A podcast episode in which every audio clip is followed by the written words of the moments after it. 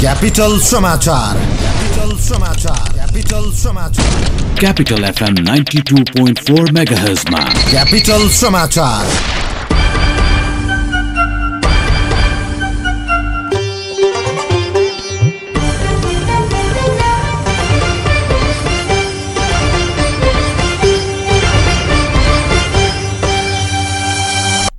नमस्कार बिहान छ बजेको क्यापिटल समाचारमा स्वागत छ। बस्दैछौ गीता थापा र सिदासमा रायमाझी। सुरुमा मुख्य समाचार। बाइकबेडी प्रकरणको छानबिन गर्न सरकारद्वारा न्यायिक छानबिन समिति गठन। संसदीय उपसमितिको छानबिन प्रतिवेदन अस्वीकार। सरकारले गरायो टिकापुर घटनाका मुख्य आरोपी सांसद चौधरीको शपथ। थुनामा रहेका व्यक्तिलाई शपथ गराउनु कानून विपरीत रहेको संविधानवेदको तर्क। निर्मला हत्या घटनामा लापरवाही गर्ने आठ प्रहरीलाई पक्राउ गर्न प्रहरी प्रधान कार्यालयको निर्देशन दस प्रहरी विभागीय कारवाहीमा। चीनद्वारा रोबोटिक अन्तरिक्ष यान चन्द्रमाको दक्षिणी ध्रुव एटकेन बेसिनमा अवतरण। र इङ्ग्लिस प्रिमियर लिग फुटबलमा लिभरपुलको अपराजित यात्रामा पूर्णविराम। म्यान्चेस्टर सिटी उपाधि होडमा फर्कियो। ल हेर त यो पालि नै फेल भएछ। के गरेर खान्छ सय तैले? पढाइ छैन खाडी नै जाने भइस् त। पढाइ नभएर के भो त? सिप चाहिन्छ खान र लाउन। अनि देश र विदेशमै काम पाइने। एस्काभेटर तालिम सिक्न जानुपर्छ सिटिई द्वारा सम्बन्धन प्राप्त। निजी क्षेत्रको एक मात्र आठ वर्षदेखि सञ्चालित construction equipment training and service centre प्राली त्रिपुरेश्वरमा जहाँ दक्ष अनुभवी इन्जिनियर र अपरेटरहरूबाट प्र्याक्टिकल सहितको एस्काभेटर अपरेटर तालिम दिइन्छ। त्यसैले सिप सिक्ने किनकि सिप नै शक्ति हो। फोन नम्बर सन्तानब्बे पाँच दस अन्ठानब्बे तिन तिन तिन सन्तानब्बे पाँच दस अन्ठानब्बे तिन तिन तिन। साथी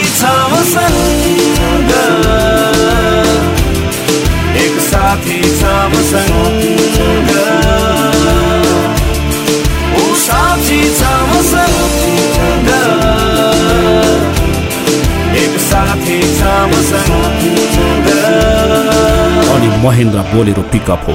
तपाईँ जस्ता उद्यमशील नेपालीको भर पर्दो साथी ठुलो क्याबिन शक्तिशाली इन्जिन र गजबको माइलेजले राख्छ तपाईँलाई सधैँ अगाडि। थप जानकारीका लागि नौ आठ एक शून्य तिन सात एक सात शून्य छमा सम्पर्क गर्नुहोला। क्यापिटल समाचार तपाईँ मोरङको radio Sarangi one one point three megahertz र पोखराको radio Sarangi ninety three point eight megahertz सहित देशभरका विभिन्न एफएम स्टेशनहरूबाट एकैसाथ सुनिरहनु भएको छ। समाचार अब विस्तारमा। नेपाल एयरलाइन्सको वाइड बडी प्रकरणमा संसदीय उपसमितिको छानबिन प्रतिवेदन अस्वीकार गर्दै सरकारले बेग्लै तीन सदस्यीय उच्च स्तरीय न्यायिक छानबिन समिति गठन गरेको छ। प्रतिनिधि सभाको सार्वजनिक लेखा समिति अन्तर्गतको उपसमितिले पर्यटन मन्त्री रविन्द्र अधिकारी सहित केही पूर्व मन्त्री र सचिवलाई दोषी ठहर गर्दै कार्यवाहीको सिफारिस गरेपछि सरकारले छुट्टै न्यायिक छानबिन समिति गठन गरेको हो। उपसमितिले निगमलाई दुईवटा वाइड बडी जहाजबाट चार अर्ब पैंतिस करोड र छेपन्न लाख रुपियाँ नोक्सान भएको निष्कर्ष निकाल्दै यसमा संलग्न सबैलाई कार्यवाही गर्न सिफारिस गरेको थियो। उपसमितिको प्रतिवेदन अस्वीकार गरेको सरकारले बिहिबार पुनरावेदन अदालतका मुख्य पूर्व मुख्य न्यायाधीश गोविन्द प्रसाद पराजुलीको संयोजकमा तीन सदस्यीय छुट्टै छानबिन समिति बनाएको सरकारका प्रवक्ता एवं संचार मन्त्री गोकुल बास्कोटाले जानकारी दिनुभएको छ। उहाँले भन्नुभयो जाँचबुझ आयोग एनको दफा तीन दुई अनुसार नेपाल एयरलाइन्सको दुईवटा वाइड बडी एयर बस विमान प्रकरणमा उठेका महत्वपूर्ण सार्वजनिक सवालमा जाँचबुझ गरी सरकार समक्ष पैंतालिस दिनभित्र प्रतिवेदन पेश गर्न मन्त्री परिषदले एक जाँचबुझ समिति गठन गरेको छ। समिति सदस्यमा पूर्व नायब महान्यायाधिवक्ता नरेन्द्र प्रसाद पाठक र चार्टर्स एकाउन्टेन्ट मदन शर्मा रहनु भएको छ। मन्त्रालयमा आयोजित पत्रकार सम्मेलनमा प्रवक्ता बास्कोटाले वाइड बडी प्रकरणमा सरकारले छुट्टै छानबिन समिति गठन गर्ने जनाउनु भएको थियो। टिकापुर घटनाका मुख्य आरोपी रेशम चौधरीलाई अन्तत सरकारकै पहलमा नाटकीय शैलीमा शपथ गराइएको छ। सभामुख कृष्णबहादुर महराले हिजो चौधरीलाई सिंहदरबारमा शपथ गराएका हुन्। चौधरीको पार्टी राजपाले उनको मुद्दा फिर्ता प्रमुख एजेण्डा बनाउँदै पटक पटक सरकारमाथि दबाव दिँदै आएको थियो। पुस दस गते राजपा अध्यक्ष मण्डलका संयोजक राजेन्द्र महतो सहितका नेताले प्रधानमन्त्रीलाई भेट गरी चौधरीको शपथमा तत्काल कदम नचाली सरकारलाई दिएको समर्थन फिर्ता लिने धम्की दिएपछि सरकार दबावमा परेको थियो। राजपा अध्यक्ष मण्डलका नेताले भेट नेताले भेटमा चौधरीको शपथ ठोस प्रगतिमा ठोस प्रगति नभए आफूहरू सदन अवरुद्ध गर्ने चेतावनी प्रधानमन्त्रीलाई दिएपछि उनले सात दिन समय मागेका थिए। राजपाले चौधरीको शपथ संविधान संशोधन गर्ने सहमतिमा ओली नेतृत्वको सरकारलाई समर्थन गरेको थियो। राजपाको दबावपछि सरकार चौधरीको मुद्दा फिर्ता नलिकने शपथ गराउन लचक बनेको हो। शपथका विषयमा सोमबार क्याबिनेट बैठकमा महान्याधिवक्ता मार्फत कानूनी राय लिएर प्रक्रिया अघि बढाउने निर्णय भएको थियो। हिउँदे अधिवेशन शुरू भएको दिन राजपा अध्यक्ष मण्डलका संयोजक महत्वले चौधरीको शपथ नगराएको प्रति आक्रोश पोखेका थिए। संसद शुरू भएकै दिन महत्व लगायत मधेसी नेताले सभामुख कृष्णबहादुर महरालाई भेटी शपथ गराउने दायित्व सभामुखको भएको भन्दै दबाव दिएका थिए। सभामुखले सरकार तयार नभई आफूले मात्र शपथ गराउन नसक्ने जवाफ दिएका थिए। उनीहरूले नेकपा अध्यक्ष दाहाललाई मंगलबार दिउँसो भेट गरी चौधरीको शपथका लागि दबाव दिएका थिए। दाहाल शपथका विषयमा शुरूदेखि नै सकारात्मक हुँदै आएका थिए। यता संविधानविद विपिन अधिकारीले फौजदारी अभियोगमा थुनामा रहेका व्यक्तिलाई सांसद पदको शपथ गराउन नमिल्ने तर्क गर्नुभएको छ। मुद्दा न्यायिक प्रक्रियामा रहेका बेला चौधरीलाई कानून विपरीत शपथ गराइएको अधिकारीले दावी गर्नुभएको छ। चौधरीको शपथ कानून सम्मत नभएको उहाँको भनाइ छ। सभामुखले कार्यकारी जस्तो अधिकार प्रयोग गरी शपथ गराउन गलत भएको उहाँको दावी छ। कञ्चनपुरकी बालिका निर्मला पन्तको बलात्कारपछि हत्या घटनामा कार्यवाही गर्न गर्ने आठ प्रहरी विरुद्ध लापरवाही गर्ने आठ प्रहरी विरुद्ध मुद्दा चल्ने भएको छ। अनुसन्धानमा प्रमाण नष्ट गरेको र निर्दोष व्यक्तिलाई पक्राउ गरेर यातना दिएको आरोपमा आठ प्रहरी विरुद्ध मुद्दा चलाउन प्रहरी प्रधान कार्यालयले निर्देशन दिएको हो। एआइजी धिरो बस्न्यात नेतृत्वको छानबिन समितिको प्रतिवेदनका आधारमा मुद्दा चलाउन प्रहरी महानिरीक्षक सर्वेन्द्र खनालले जिल्ला प्रहरी कार्यालय कञ्चनपुरलाई निर्देशन दिनुभएको हो। प्रमाण नष्ट गरेकोमा आठ प्रहरीलाई सार्वजनिक न्याय विरुद्धको कसुर मुद्दा तथा निर्दोष निर्दोषलाई यातना दिएकोमा यी मध्ये चारलाई यातना सम्बन्धी मुद्दा समेत चलाउने निर्णय भएको छ। यस्तै बस्न्यात नेतृत्वको छानबिन समितिले अनुसन्धानमा चरम लापरवाही गरेको आरोपमा अठार प्रहरीलाई कारवाही गर्न सिफारिस गरेको थियो। अन्य दस प्रहरीको हकमा भने विभागीय कारवाही हुने भएको छ। इन्सपेक्टर गणेश सापकोटा सहीहरू वासुदेव अवस्थी डिकरदेव पन्त हल हवलदारहरू धर्मसिंह भाट धमेन्द्र सिंह विष्ट र दीपक विष्ट तथा जवानहरू लालबहादुर विष्ट माधव खत्री सुरेन्द्र सिंह कुबेर र शुभराज महरालाई महतरालाई विभागीय कारवाही मात्र हुने भएको हो। प्रहरीको कानून शाखाले उनीहरू विरुद्ध विभागीय कारवाहीको प्रक्रिया सुरु गरेको छ। क्यापिटल समाचारमा अब ब्रेकको पालो आज ब्याङ्कमा खाता खोल्नु जानु छ। कति भिड हुने हो। अफिस पुग्न ढिलो होला जस्तो छ। तपाईँ यो पुरानो सोच बदल्नुहोस्। मम्मी एनआइसी एसिया ब्याङ्कमा घरमै बसेर अनलाइन खाता खोल्न सकिन्छ नि। ए हो र? अनि देशभरिको कुनै पनि ब्याङ्कको कुनै पनि एटिएमबाट निशुल्क रकम झिक्न सकिन्छ नि। पाँच लाखसम्मको दुर्घटना बिमा पनि छ। साथमा होम ब्याङ्किङको सुविधा। मम्मी फोन आयो हेर्नु त सोच छोरा उहाँ फोरवाला भन्छ। भाउ पनि पुरानै सोचमा मग्न। फोरवाला त हामी हो छोरा उहाँ त सफाइवाला हो। सोच बदलौ। निजी क्षेत्रको सबैभन्दा ठुलो ब्याङ्क एनआइसी एसिया ब्याङ्कमा न्यू प्रिमियम समुन्नति बचत खाता खोली छ दशमलव पाँच प्रतिशत वार्षिक ब्याज दरका साथ थुप्रै सुविधाहरूको फाइदा लियो। एनआइसी एसिया ब्याङ्क पनि साथी पनि। राम्रो पनि हाम्रो पनि। NIC Asia. बचत पनि गर्नु पर्छ ऋण पनि चाहिन्छ। सुरक्षा र सहज सेवा ब्याङ्कबाटै पाइन्छ। ब्याङ्कमा खाता अझै खोलौ राख्नुहुन्न भाका। गाउँ सहर जताततै प्रभु ब्याङ्कको शाखा। समृद्धिको सहयात्री प्रभु ब्याङ्क नै रोजौ। ब्याङ्क रोज्दा एक सय साठी भन्दा बढी शाखा भएको प्रभु ब्याङ्क सँगै कारोबार गरौँ। प्रभु ब्याङ्क। विश्वास छर्दै विश्वास जित्दै अघि बढ्दै। अब बाँकी प्रसङ्ग। नवनियुक्त प्रधान न्यायाधीश सुरेन्द्र शमशेर राणाले पदभार सम्हालेको दोस्रो दिनमै न्याय परिषदको बैठक राखी संवैधानिक इजालसको पुनर्गठन गर्नुभएको छ। बैठकमा वरिष्ठ न्यायाधीश दीपक राज जोशीलाई भने उपस्थित गराइएन उहाँ। वरिष्ठतम न्यायाधीशबाट न्याय परिषदका सदस्य रहनु भएको थियो। जोशीलाई संवैधानिक इजालसबाट हटाइएको छ। संवैधानिक इजालस प्रधान न्यायाधीशको नेतृत्वमा न्यायाधीश दीपक कुमार कार्की केदार प्रसाद चालिसे मीरा खड्का हरिकृष्ण कार्कीलाई राखिएको छ। त्यसै गरी परिषद बैठकले न्यायाधीश जोशीलाई मेलमिलाप परिषदको अध्यक्ष पदबाट फिर्ता बोलाई न्याय न्यायाधीश ईश्वर प्रसाद खतिवड़ालाई जिम्मेवारी दिने निर्णय गरेको छ। विशेष अदालतले सशस्त्र प्रहरी बलका पूर्व अतिरिक्त महानिरीक्षक एआइजी ऋषिव देव भट्टराईलाई भ्रष्टाचारी ठहर गरेको छ। विशेष अदालतले एक करोड एक्काइस लाख उना पचास हजार छ सय छेपन्न रुपियाँ बराबरको सम्पत्तिको स्रोत देखाउन नसकेको भन्दै पूर्व डिआइजी भट्टराईलाई बिहिबार दोषी ठहर गरेको हो। विशेष अदालतले भट्टराईमाथि नौ महिना कैद र उनासी लाख सतासी हजार दुई सय पच्चिस बिगो र सोही बराबर जरिमाना हुने फैसला सुनाएको हो। विशेष अदालतका रजिस्ट्रार भीम श्रेष्ठका अनुसार न्यायाधीशहरू चण्डीदास ढकाल प्रमोद कुमार श्रेष्ठ वैद्य र नारायण प्रसाद पोखरेलको संयुक्त इजलासले उहाँलाई दोषी ठहर गरेको हो। सरकारले आफ्नो पूर्व प्रतिबद्धता विपरीत आगामी वर्ष दुई हजार छयत्तर सालका लागि थप एघार दिन सार्वजनिक विदा थप्ने भएको छ। विभिन्न जातीय तथा सांस्कृतिक चाडलाई राष्ट्रिय पर्वको रूपमा लिँदै ती दिनमा सार्वजनिक विदा दिने तयारी सरकारले गरेको हो।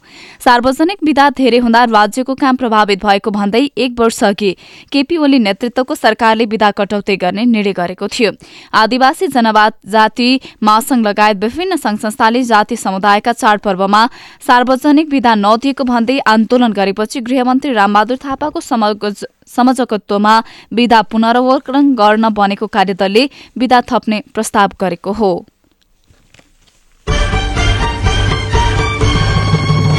प्रधानमन्त्री केपी शर्मा ओलीले संघीय संसदको प्रतिनिधि सभालाई बिहिबार गर्ने भनिएको समाधान स्थगित भएको छ। उहाँले सम्भवतः आइतबार संसदलाई समाधान गर्नुहुनेछ। प्रधानमन्त्री ओलीले बिहिबार दिउँसो एक बजे प्रतिनिधि सभा बैठकलाई समाधान गर्ने कार्यतालिका थियो तर कार्यव्यस्तता भन्दै अन्तिम समयमा आएर सम्बोधन स्थगित गरिएको हो। प्रधानमन्त्रीले समसामयिक राजनीतिक र सरकारका पछिल्ला कार्य प्रगति बारे संसदलाई जानकारी गराउने कार्यसूची रहेको थियो। यस्तै वाइट प्रकरणमा पनि उहाँले आफ्नो धारणा राख्ने बताइएको थियो। त्रिभुवन विश्वविद्यालय अन्तर्गत इतिहास केन्द्रीय विभागमा विद्यार्थी नै नभएको ठाउँमा आठजना प्राध्यापक कार्यरत भएको तथ्याङ्क सार्वजनिक भएको छ। यो विभागमा एक वर्षदेखि विद्यार्थी शून्य छन्। ती प्राध्यापकले तलबका लागि त्रिवीले वार्षिक पचास लाख रुपियाँ भन्दा धेरै रकम खर्च गरिरहेको छ। त्रिवीले प्राध्यापक सहप्राध्यापक र उपप्राध्यापकको मासिक तलब सुविधा अधिकतम क्रमशः चौरासी हजार उना उनाचालिस हजार र त्रिचालिस हजार रुपियाँ तय गरेको छ। विभागको वार्षिक प्रशासनिक खर्च नौ लाख रुपियाँ रहेको छ। विद्यार्थीबाट उठाएको रकमबाट प्रशासनिक खर्च चल्थ्यो। विद्यार्थी नै नभएपछि यो खर्च कसरी धान्ने भन्ने चिन्ता विभागलाई परेको छ। विभागका प्रमुख शङ्कर थापाले भन्नुभयो प्राइभेट विद्यार्थीको थेसिस हेर्ने र नयाँ विद्यार्थी कसरी ल्याउने भन्ने योजना बनाएर दिनबेच विभागमा विद्यार्थी नभएको यसपटक मात्र होइन दुई हजार त्रिहत्तरमा एकजना बहत्तरमा दुई र एकहत्तरमा छजना विद्यार्थी भर्ना भएका थिए। उनासत्तरी र त्रियानब्बे उनासत्तरीमा त्रियानब्बे विद्यार्थी भर्ना भएका थिए। केन्द्रीय क्याम्पसमा विद्यार्थी युनियनको चुनाव हुने वर्ष परेका कारण चुनाव लड्न विद्यार्थीले भर्ना भएका रहेछन्। विभागका प्रमुख थापाले भन्नुभयो चुनाव सकेपछि थुप्रै विद्यार्थीले भर्ना हुँदा तिरेको रकम फिर्ता गरिदिन अनुरोध गर्दै निवेदन दिन आएका थिए। भर्ना हुँदा तिरेको पैसा फिर्ता दिन नमिल्ने भन्दै पठाइएको उहाँले बताउनुभयो। यो विभागले दुई हजार सत्र सालदेखि स्नातकोत्तर तहको पढ़ाई शुरू गरेको हो। किर्तिपुरमा रहेको विश्वविद्यालयकी संस्कृत केन्द्रीय विभागमा पनि दुई हजार त्रिहत्तर साल सालदेखि नयाँ विद्यार्थी भर्ना भएका छैनन्। प्रदेश नम्बर तीन सरकारले प्रदेश मातहतका जन प्रतिनिधिको खाइपाई आएको तलब मापनमा सतासी दशमलव पाँच प्रतिशतसम्म वृद्धि गरेको छ। बिहिबार बसेको प्रदेश तीन सरकारको मन्त्री परिषद बैठकले स्थानीय तहका कार्यपालिका सदस्यहरूको सेवा सुविधा बढाउने निर्णय गरेसँगै तलब सतासी दशमलव पाँच प्रतिशतसम्म बढेको हो। केन्द्रीय सरकारले खर्च कटौतीका लागि मितबेही नीति अघि सारिरहेका बेला प्रदेश सरकारको यो निर्णय आएको हो। बैठकले महानगरपालिका उपमहानगरपालिका नगरपालिका र गाउँपालिकाका सदस्यहरूको सेवा सुविधा एकैपटक झण्डै दोब्बर वृद्धि गरेको हो। निर्णय अनुसार आठ हजार मासिक तलब बुझ्दै आएका महानगर कार्यपालिका सदस्यले अब मासिक पन्ध्र हजार पाउनेछन्। यो वृद्धि सतासी दशमलव पचास प्रतिशत हो। सरकारको यो निर्णयसँगै महानगरपालिका सदस्यहरूले अब मासिक तेह्र हजार रुपियाँ तलब पाउनेछन्। यसअघि उनीहरूले सात हजार पाँच सय रुपियाँ तलब पाउँदै आएका थिए। उपमहानगरपालिका सदस्यको तलब भने त्रिहत्तर दशमलव तेत्तिस प्रतिशतले बढेको छ। सुन तस्करी सहितका अवैध धन्दामा नेपाल प्रहरीका अधिकारी नै मोसिएपछि देशकै एकमात्र अन्तर्राष्ट्रिय विमानस्थलको सुरक्षामाथि प्रश्न उठ्न थालेको छ। सुन नक्कली नोट लागु औषध र मानव तस्करीका कारण पछिल्लो समय बदनाम बनेको त्रिभुवन अन्तर्राष्ट्रिय विमानस्थलको सुरक्षा आफूले पाउनुपर्ने लभिङ अर्धसैनिक प्रकृतिको सशस्त्र प्रहरी बलले थालेको छ। विमानस्थल सुरक्षामा उठेका प्रश्नको समाधान प्रहरी एनआईसँगै हुने दावी प्रहरी प्रधान कार्यालयले गरेको छ। नयाँ ऐनमा अन्तर्राष्ट्रिय सहित सबै विमानस्थलको सुरक्षाबारे स्पष्ट व्यवस्था हुने प्रहरी प्रवक्ता एसएसपी उत्तम राज श्रेष्ठले बताउनु भएको छ। सरकारले आधारभूत स्वास्थ्य सेवालाई निशुल्क बनाउने गरी राष्ट्रिय स्वास्थ्य नीतिको मस्यौदा तयार पारेको छ। सबै नागरिकलाई निशुल्क आधारभूत सेवा स्वास्थ्य सेवा पुर्याउने उद्देश्य सहित राष्ट्रिय स्वास्थ्य नीति दुई हजार पचहत्तरको मस्यौदा तयार पारिएको हो। मस्यौदामा सरकारले स्रोत साधन व्यवस्था गरी आधारभूत स्वास्थ्य सेवा प्रवाहको व्यवस्था गर्ने उल्लेख छ। प्रदेश सरकार र स्थानीय तहले आवश्यकता अनुसार तोकिएका आधारभूत स्वास्थ्य सेवामा थप सेवा तथा कार्यक्रम समावेश गर्न सक्ने विषय मस्यौदामा समेटिएको छ।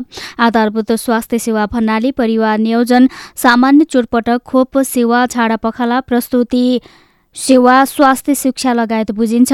जनस्वास्थ्य एन दुई हजार पचहत्तर अनुसार आधारभूत स्वास्थ्य सेवा अन्तर्गत खोप सेवा मानसिक रोग सम्बन्धी सेवा सरुवा रोग सम्बन्धी सेवा ज्येष्ठ नागरिक स्वास्थ्य सम्बन्धी सेवा सामान्य आकस्मिक अवस्थाको सेवा नसर्ने रोग तथा शारीरिक विकल्प सम्बन्धी सेवा एकीकृत नवजात शिशु तथा बालरोग व्यवस्थापन प्रदर्शन। प्रारम्भिक मस्यौदामा सबै नागरिकलाई निशुल्क आधारभूत सेवा स्वास्थ्य सेवा पुर्याइने उल्लेख गरिएको छ।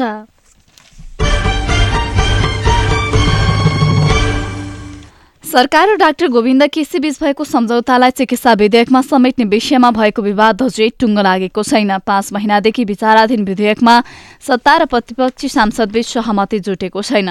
संसदीय संसद शिक्षा तथा स्वास्थ्य समितिकी सभापति जयपुर घरतीले छिटो सहमति गरेर प्रतिवेदन बजाउन उपसमितिलाई निर्देशन दिए पनि सांसदबीच असहमति कायमी रहेको छ। सहमति हुन नसकेका विषयमा बिहिबार अनौपचारिक छलफल भए पनि टुङ्गो नलागे लागेको एक सदस्यले बताएका छन्। उपसमितिको बैठक आज बस्ने जनाइएको छ। समिति सभापति घरतीले डाक्टर केसीसँगको सम्झौता अनुरूप ऐन जारी गर्ने प्रतिबद्धता गर्दै केही दिन धैर्य गर्न समय माग्नु भएको छ। डाक्टर केसीले पुष्पत्रिसम्म अनसन स्थगन गर्नुभएको छ।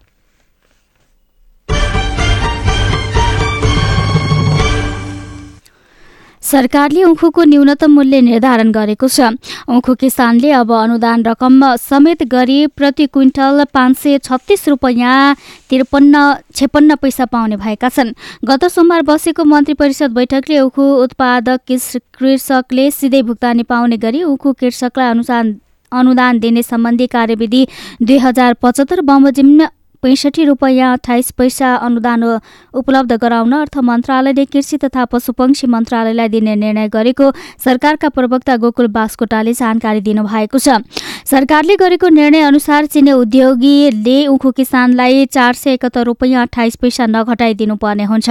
सरकारले तोकेको यो मूल्यलाई चिने उद्योगीले स्वीकार नगर्ने भएका छन्।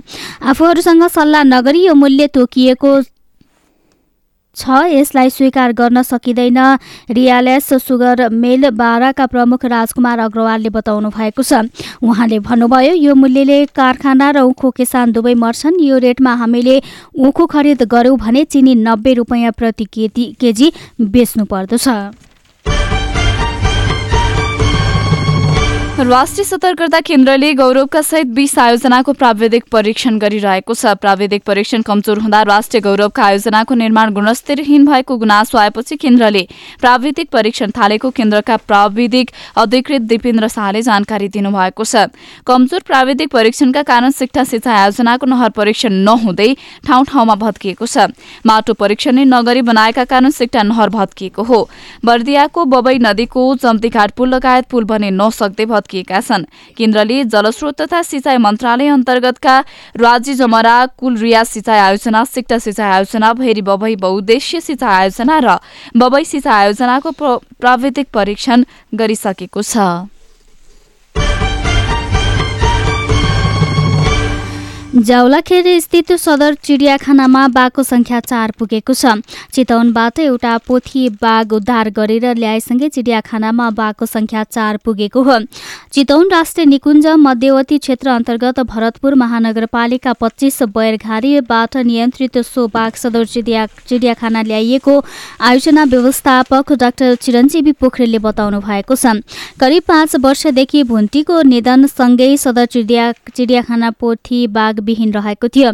चितौनमा घरपालुवा जनावरमाथि आक्रमण गर्न थालेपछि दुई दिनको प्रयासमा नियन्त्रणमा लिएको थियो। सो बाघ निजी वनको बैखानाको जङ्गलमा बस्दै आएको अवस्थामा डाट गरेर बेहोस बनाई नियन्त्रणमा लिएको निकुञ्जका सूचना अधिकारी गोपाल घिमिरेले बताउनु भएको छ।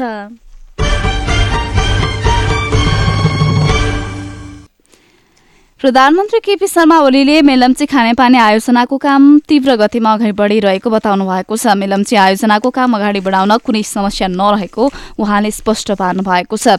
ललितपुरको बालकुमारीमा हिजो फोहोर प्रशोधन केन्द्रको शिलान्यास गर्दै उहाँले सत्ताइस वर्षदेखि चिप्ले किराको गतिमा हिँडिरहेको यो आयोजनाले अहिले गति लिइरहेको दावी गर्नुभयो।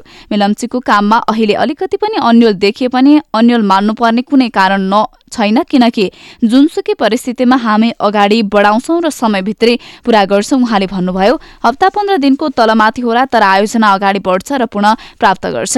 मिलम्चीसँगै याङ्ग्री र लार्कीको पानी सत्ताइस वर्षमा नभई काम सुरु भएपछि सत्ताइस सत्ताइस महिनामै काठमाडौँ आउने विश्वास उहाँले व्यक्त गर्नुभएको छ।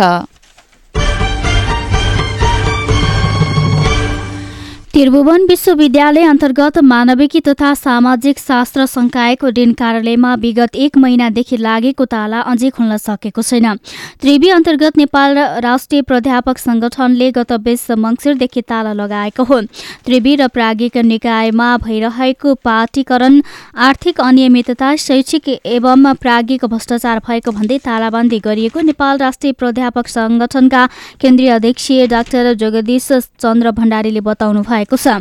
उहाँले समय समयमा गरिरहेका संवाद र सहमति एवं सकारात्मक समाधानका उपायलाई व्यवस्था गरी व्यक्तिगत र पार्टीगत स्वार्थ पूरा हुने गरी भएका नियुक्त र भ्रष्टाचार विरूद्ध आन्दोलनमा उत्रिएको बताउनु भएको छ।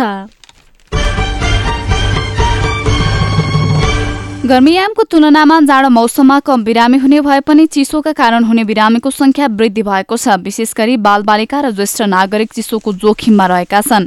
जाडो बढीसँगै उपत्यकाका अस्पतालहरूमा चिसोको मौसमबाट हुने बिरामीको संख्यामा वृद्धि हुँदै गएको छ। काठमाडौँ उपत्यकाको न्यूनतम तापमान शून्य डिग्री सेल्सियसमा झरीसँगै चिसोका कारण बिरामीहरू बढेका हुन्। उपत्यका लगायतका विभिन्न क्षेत्रमा व्यापक जाडो बढीसँगै चिसो मौसमका कारण लाग्ने दम निमोनिया रेटोभाइरस ब्रोन्काइटिस झाडा पखाला लगायतका रोगबाट अस्पताल आउने बिरामीको संख्या बढ्न थालेका छन्।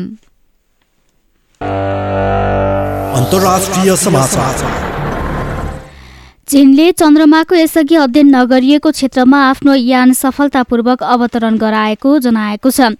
बेजिङमा स्थानीय समयअनुसार दस बजेर छत्तिस मिनट जाँदा मानव रहित चाङ ई चार नाम गरेको बायोटिक आन्तरिक यान चन्द्रमाको दक्षिणी ध्रुव एट केन बेसिङमा अवतरण गरेको थियो।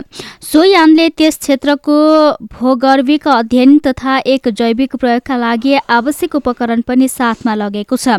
चिनिया सञ्चार माध्यमले यसलाई आन्तरिक यात्राको एक महत्वपूर्ण कोसेडुङ्गा भएको बताएको छ। चन्द्रमामा विगतमा गरिएका यात्रा पृथ्वीतर्फ फर्किएको क्षेत्रमा गरिएका थिए भने यस पटक पहिले अध्ययन नगरिएको परको क्षेत्रमा सो यान पुगेको हो। खेल समाचार। र इङ्ग्लिस प्रिमियर लिग फुटबलमा म्यान्चेस्टर सिटीले लिभरपुलको अपराजित यात्रालाई पूर्णविराम लगाइदिएको छ। गैराती भएको खेलमा लिभरपुललाई दुई एक गोल अन्तले पराजित गर्दै म्यान्चेस्टर सिटी उपाधि होडमा समेत फर्किएको छ। इतिहाद स्टेडियममा घरेलु टोलीलाई जित दिलाउन सर्जी अघिरो र लियोर सानेले गोल गरेका हुन्। लिभरपुलका रोबर्टो फर्मिन्नोले एक गोल फर्काएका थिए। चालिसौँ मिनटमा अघिरोको गोल मार्फत सिटीले अग्रता बनाएको थियो। फर्मिन्नोले चौसठी मिनटमा खेल बराबरीमा ल्याए बत्तरौँ मिनटमा सानेले गोल गर्दै सिटीलाई महत्वपूर्ण तीन अङ्क दिलाएका हुन्। जितपछि सिटीले शीर्ष स्थानको लिभरपुलसँगको अङ्क दूरी चारमा झारेको छ। लिभरपुलको एक्काइस खेलबाट चौन्न अङ्क छ सिटीको पचास अङ्क रहेको छ। खेल समाचारसँगै बिहान छ बजेको क्यापिटल समाचार सकियो। अन्त्यमा मुख्य समाचार। वाइट प्रकरणको छानबिन गर्न सरकारद्वारा न्यायिक छानबिन समिति गठन। संसदीय उपसमितिको छानबिन प्रतिवेदन अस्वीकार। सरकारले गरायो टिकापुर घटनाका मुख्य आरोपी सांसद चौधरीको शपथ। थुनामा रहेका व्यक्तिलाई शपथ गराउनु कानून विपरीत रहेको संविधानवेदको तर्क। निर्मला हत्या घटनामा लापरवाही गर्ने आठ प्रहरीलाई पक्राउ गर्न प्रधान कार्यालयको निर्देशन दस प्रहरी विभागीय कारवाहीमा। चीनद्वारा रोबोटिक अन्तरिक्ष यान चन्द्रमाको दक्षिणी ध्रुव एटकेन बेसिनमा अवतरण। र इङ्ग्लिस प्रिमियर लिग फुटबलमा लिभरपुलको अपराजित यात्रामा पूर्णविराम। म्यान्चेस्टर सिटी उपाधि होडमा फर्कियो। हवस् त अहिलेलाई क्यापिटल समाचार सकियो। हाम्रो बुलेटिन बिहान आठ बजी हुनेछ। सहकर्मी गीता र सितासमा बिदा हुन्छौँ। नमस्कार।